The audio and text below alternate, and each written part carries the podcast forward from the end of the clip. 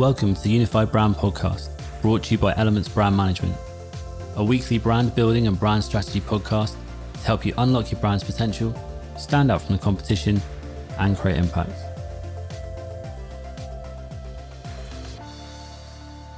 Ask yourself why would your audience care about your brand if they don't know what you're fighting for?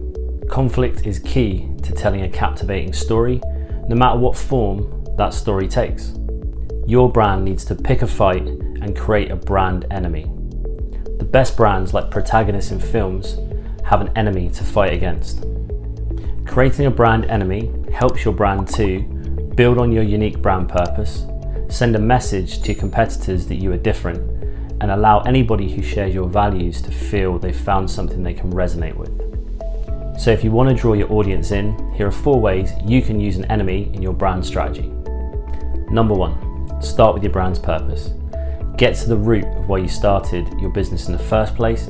It's the easiest way to build a cause that your audience can then buy into and rally behind. Great example of this is Tom's Shoes. So Tom's Shoes' enemy was bare feet.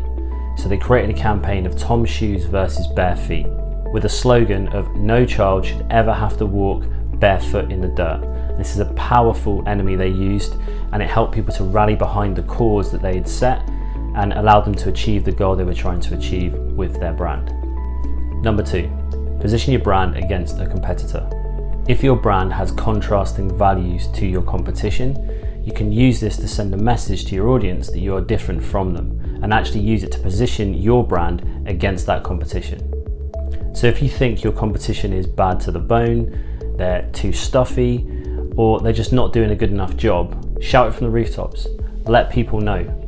Tell your audience so they can see how different you are and buy into your new positioning.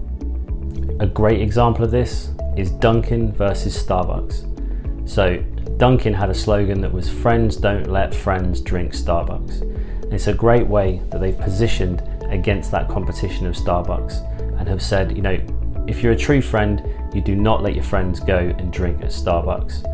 Come to Dunkin'. And it's a great way they've positioned against that competition. So if you can try and do something similar, you can have the same effect, saying that you're different and being able to use the competition to position off of.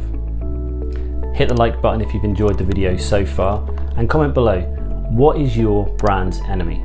Let us know in the comments. Number three, pick a problem your audience is experiencing and run with it.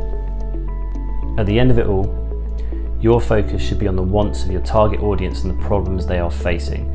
And these kind of enemies create really loyal customers because you help to provide the solution to the problems that they are facing. And you're positioning yourself as the antidote to that enemy or the problem that they struggle with most. That loyalty and trust is built through a feeling of that the brand has rescued them from a situation they were struggling with and from the enemy, which is that problem they were facing.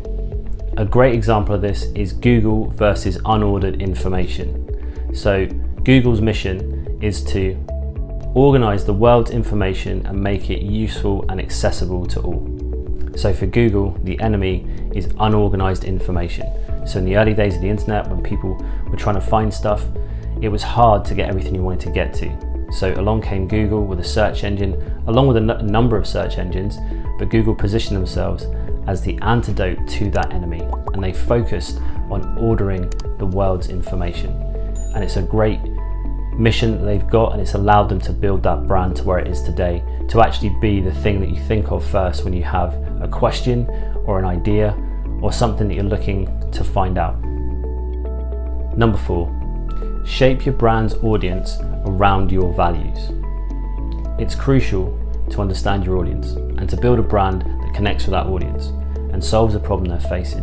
But if you can build a brand that also draws a line in the sand against the audience it doesn't want to attract and has a very clear line of who it does want to attract, you can create your brand in a very magnetic way and it will resonate with the audience you're trying to, to reach and they will be even more drawn to you because you have this polarizing shift in who you're for and who, you, who you're not for. Like Apple, you'll be using your innate ability to position yourself as us versus them. Another great example of that is Dollar Shave Club against the established shaving industry. But a great example, obviously, is Apple with a Think Different campaign and how they focused on their target audience. They were for creatives, they were thinkers, they were dreamers, they weren't for the established tech industry. And they made it abundantly clear that the line was drawn in, in the sand. So if you were somebody who was interested in tech heavy gadgets, then that was going to be not the brand for you. But if you were a thinker, you're a dreamer, a creative, Apple was a brand for you. So now you know how to create an enemy for your brand that will help you to position against the competition, stand out from the competition, and resonate with your audience. But if you're interested to understand how effective your brand already is, we actually have an assessment. It takes about four minutes and it will go through and ask you a number of questions. And at the end, you'll get a customized report that will tell you how effective your brand is through the important brand layers of strategy, marketing, personality, and identity. So if you're interested in that, there is a link in the description below. Have a great week, catch up soon, and keep those brands unified.